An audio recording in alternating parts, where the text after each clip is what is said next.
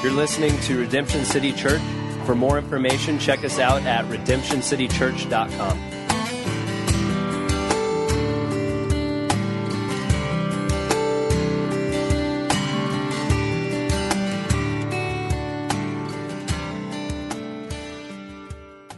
Uh, Philippians 3. If you have a Bible, uh, please turn in your Bible to Philippians 3. That's the text that we're going to be working through uh, this morning.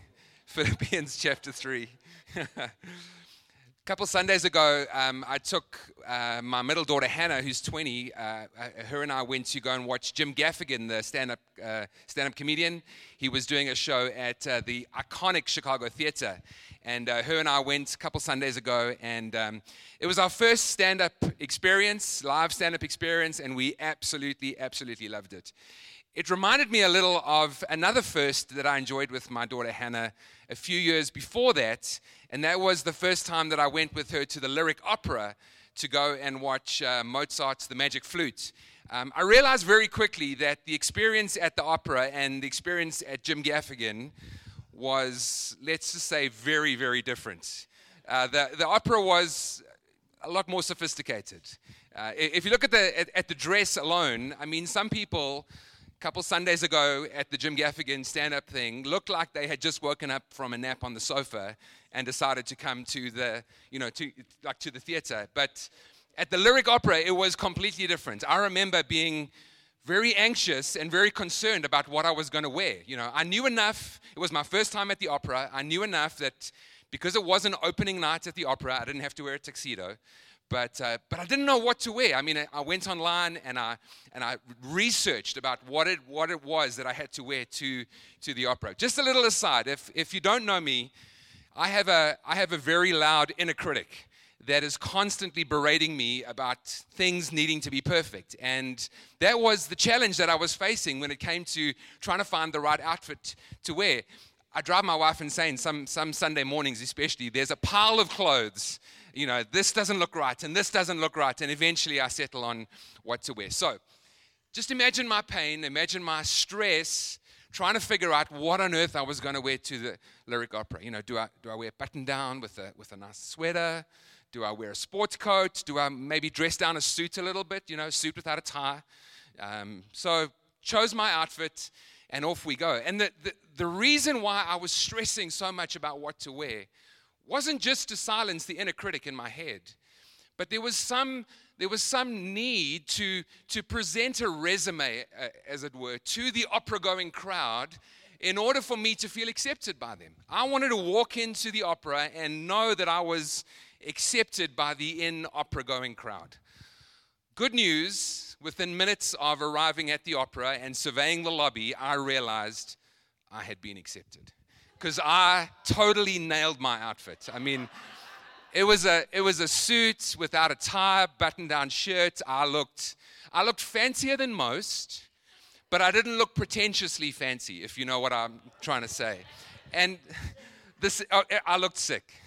The the sad thing is, within moments, because I felt so accepted, within moments I was surveying the room and I noticed one or two people who had chosen to wear jeans to the opera. And I gave them that kind of pretentious look like, do you realize what you I mean, have you never been to the opera before? You know, you know that you're not meant to wear jeans. This whole idea of presenting a resume, this whole idea of presenting a list of credentials in order to be accepted is actually something that happens all the time.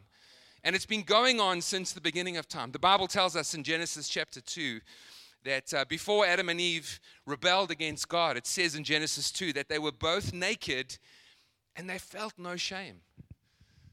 Before Adam and Eve chose self reliance over God reliance, they weren't controlling what each other saw or what God saw of themselves. But we know that there came a time when Adam and Eve chose to trust in themselves over trusting in God. And when they did that, the intimacy that they enjoyed with God the intimacy that they enjoyed with each other was lost. And they, they tried their best to, to cover their shame and to cover their nakedness in order to try and win back the, the favor and the closeness and the intimacy that they once enjoyed with God. And I want to suggest, friends, that we are actually no different to our first parents.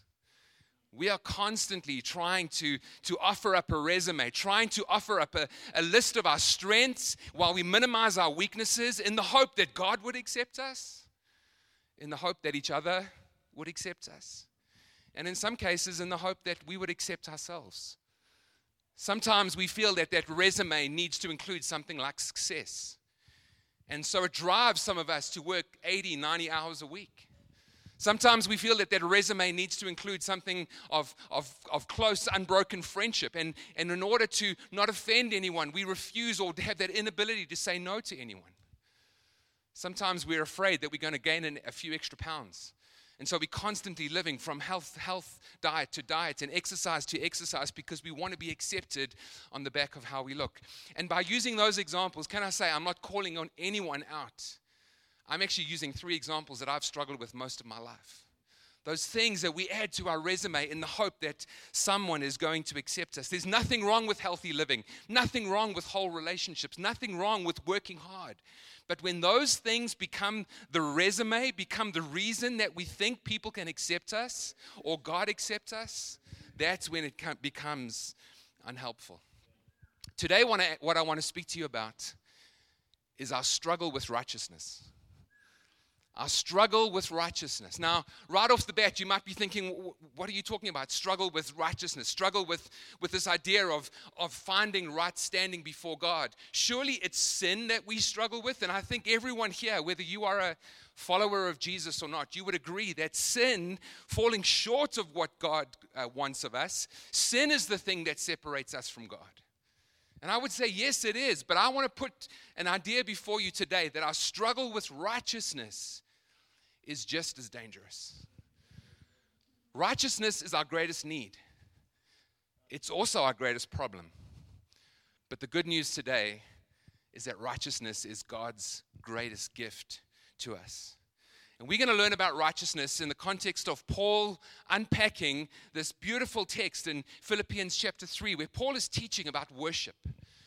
And when I say worship, I'm not just meaning the songs that we sing sometimes, but I'm meaning a life that constantly and continually offers up glory and praise to the Lord. And we're going to learn three things in particular. Worship is where we find our joy. Worship is where we place our confidence, and worship is where we find our hope. So, with that in mind, let's jump into the text, uh, starting Philippians chapter 3, verse 1 and 2. Paul starts further. Some, some translations say finally. He, he's not landing his text, he's, he's not landing his letter, he's only halfway through. I know TK does that often. I remember 25 years ago walk, walking into a church, and TK, after 10 minutes, said finally, and he still preached for another 25 minutes after that. That's not what Paul is doing here. Your first finally, exactly. He says, further, furthermore, or additionally, my brothers and sisters, rejoice in the Lord. It's not, it's, it, it is no trouble for me to write the same things to you again, and it is a safeguard for you. Watch out for those dogs those evildoers, those mutilators of the flesh. Those dogs, those, those evildoers that Paul is referring to, was this, was this sect of Jewish converts who, who, who were constantly undermining Paul's preaching of the reality of grace and nothing but grace is what gains us access into the presence of the Father. And constantly and time and time again, this, this Jewish sect was saying, well, to find true maturity in God, it's Jesus plus a few little additional extras. It's Jesus plus celebrating certain, certain days, or, or Jesus plus doing certain things, or their absolute favorite was it's Jesus plus circumcision. And Paul, time and time again, is, is, is, is uh, his teaching is, con, is this constant reminder of the fact that whenever we try to add anything to grace, we're actually subtracting from its power grace plus nothing, Jesus plus nothing, Jesus minus nothing. That's the undiluted power of the gospel of the kingdom of God. And that's why Paul starts off in, in verse 1 where he says, Rejoice in the Lord. He's saying when you focus and fix your eyes on Jesus, when you celebrate the fact that Jesus alone is what gains us access into the presence of the Father, then any other religious addition that people try to place on you, you will realize falls by the wayside. We cannot forget, we cannot uh, ignore passages of, the, of, of Scripture that say to us, enter his gates with thanksgiving and praise. Jesus plus nothing. I remember when I first got saved. Someone told me, and this stuck with me for years. It was, it was, it was well-meaning, but it was, it was quite hurt. It was quite damaging. They said to me, you know, because you are newly saved, you need to understand that the best way to approach God is to start your devotions with repentance. Spend time asking God for, for forgiveness for the things you did so that you can clear the way to gain access to His presence, which makes, you know, some sense. The problem with that, though, I, I, would start to ask God for forgiveness for that, and forgiveness for that, and forgiveness for that. And then I would sit wondering for 10 minutes have I remembered everything that I need to ask for forgiveness for? And I never felt encouraged. But the Bible says we enter his gates with thanksgiving. When we come into his presence by just, Lord, thank you. Thank you for your goodness. Thank you for your grace. Thank you for who you are, that you are seated on the throne. Thank you for the church that I'm a part of. Before we realize, we look back and we've gained access into the presence of God simply off the back of his grace. That's why Paul says, rejoice in the Lord. The first point we must remember is worship is about where we find our joy. But secondly, what Paul helps us understand is worship is also where we place our confidence. It's where we find our righteousness. It's where we find that right standing before God that each of us are absolutely looking for. And as I said, uh, I think I think I said yeah I, I did say this. Uh, righteousness is our greatest need. It's also our greatest problem, but it's God's greatest gift. Righteousness is our greatest need because it's the way we find access into the presence of God. It's our greatest need because it gets us in, whether it's into God's presence or whether it's in with the friendship circle that we are constantly looking for. Look at verse 3. Paul carries on. For it is we who are the circumcision. Paul's stressing this point that it's not through some external kind of adherence to the law but it's a circumcision of the heart. It's, a, it, it, it's the kingdom of God taking root within us that begins to manifest itself outwardly. For it is we who are the circumcision, we who serve God by his Spirit, we who boast or glory in Christ Jesus, and we who put no confidence in the flesh. Verse 4 Though I myself have, have reasons for such confidence. If someone else thinks they have reasons to put confidence in the flesh, I have more. Circumcised on the eighth day. This Paul was termed an eighth dayer.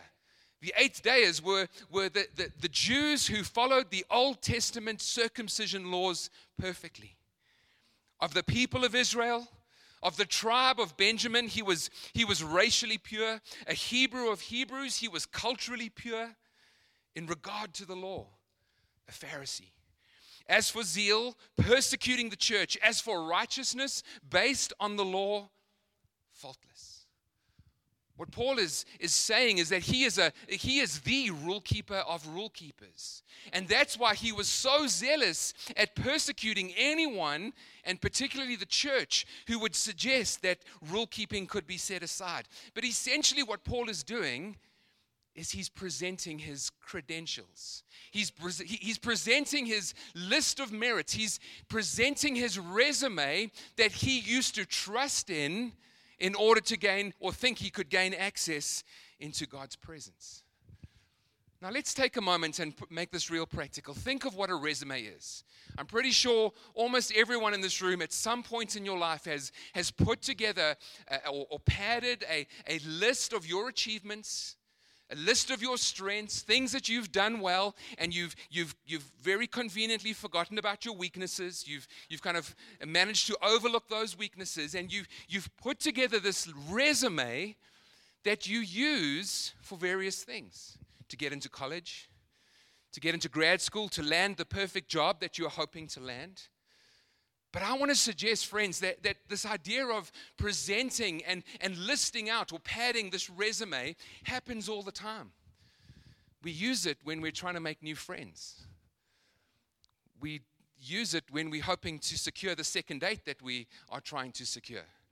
It's what I used when I tried to go to the opera because I wanted to be accepted by the in crowd. It's something that we use constantly all the time. And it's not surprising, therefore, that we do the same with God. We come into the presence of God thinking that He's wanting some list of achievements or successes in order for us to be accepted by Him. But here's the biggest problem with using a resume we always left wondering is it enough? When I submit my resume for a job, when I submit a resume to get into college, I'm always left wondering, I wonder if I've done enough. And the same happens when we try to base our, our uh, uh, acceptance by the Father on the back of a list of achievements. We're always left with this nagging question Have I done enough? There have been times over the last 15 years where, as, a, as most churches do, in fact, as all churches do, we've gone through difficult times times of difficulty and hardship and struggle. And I find those times tend to really unsettle me. Debs doesn't love the church any less than I do. But she finds the, the grace and the strength in God to come to me and to say, Babe, we need to learn to trust in Jesus because He alone is building His church. But conversely, there are times over the last 22 years, our oldest daughter is 22, we've got 22, 20, and, and 13. As we've raised our children and they begin to misbehave or, or act a little selfishly, Debs will sit there and kind of plot out the trajectory of their life and see that as they continue this life, they're going to end up as absolute delinquents and not able to survive. And, and, and I don't love my kids any less, but I'm able to say to her, babe, we need to trust God.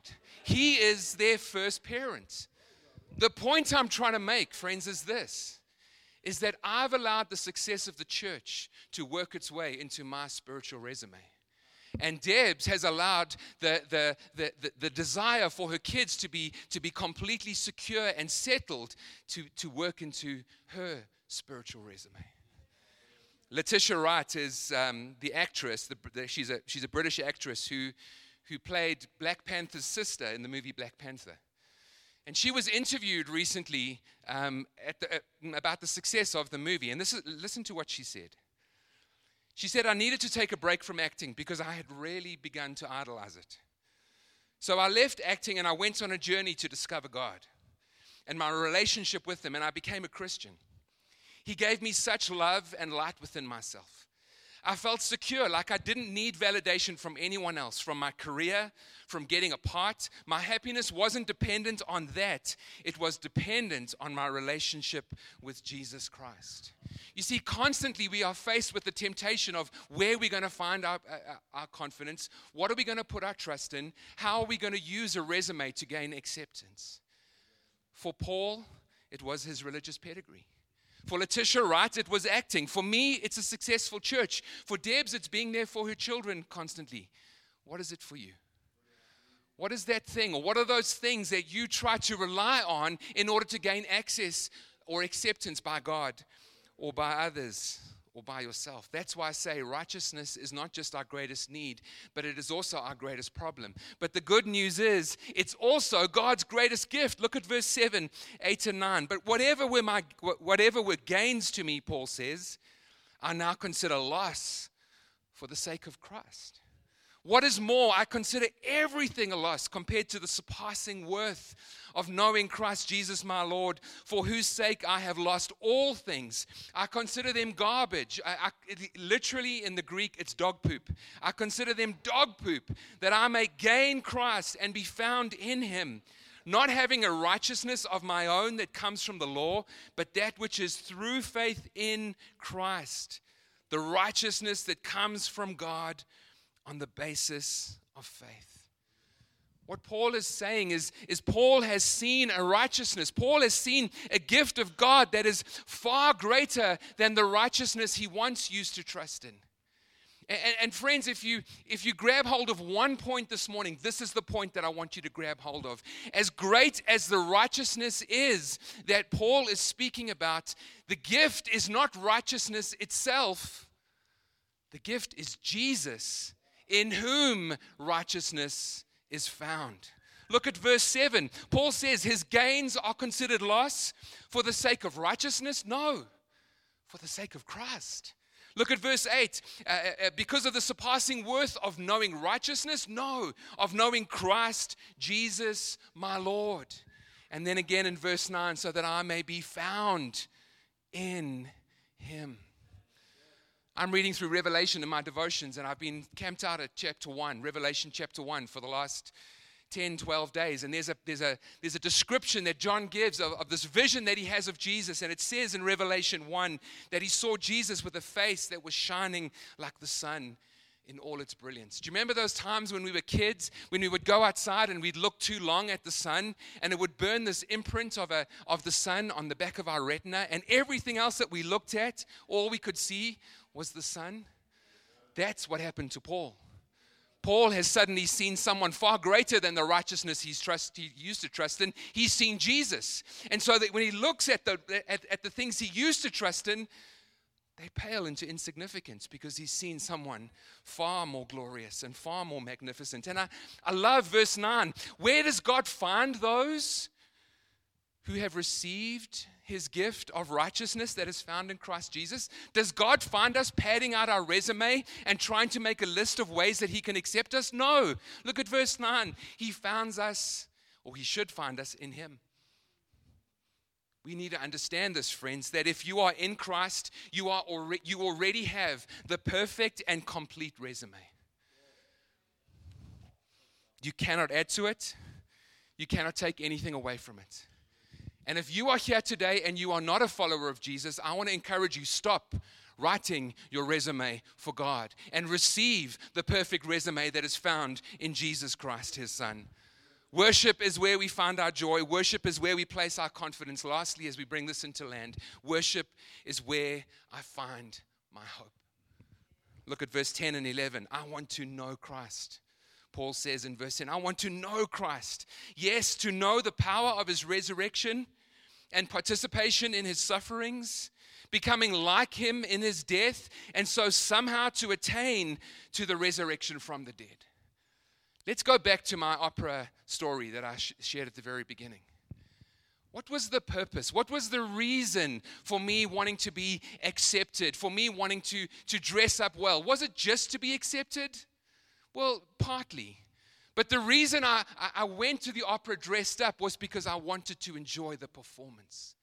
You see, there was something far greater than just receiving quote unquote righteousness. There was the performance and seeing the actors uh, uh, uh, and singers and, and the incredible performance that was before me. And I want to say the same thing, friends, when it comes to this. Righteousness, as I said earlier, is not the goal. As significant and great as righteousness is, Jesus is whom we should be chasing after. I was never a sprinter, but I was told growing up with a, from a friend of mine who was a sprinter that sprinters are taught not to run at the tape.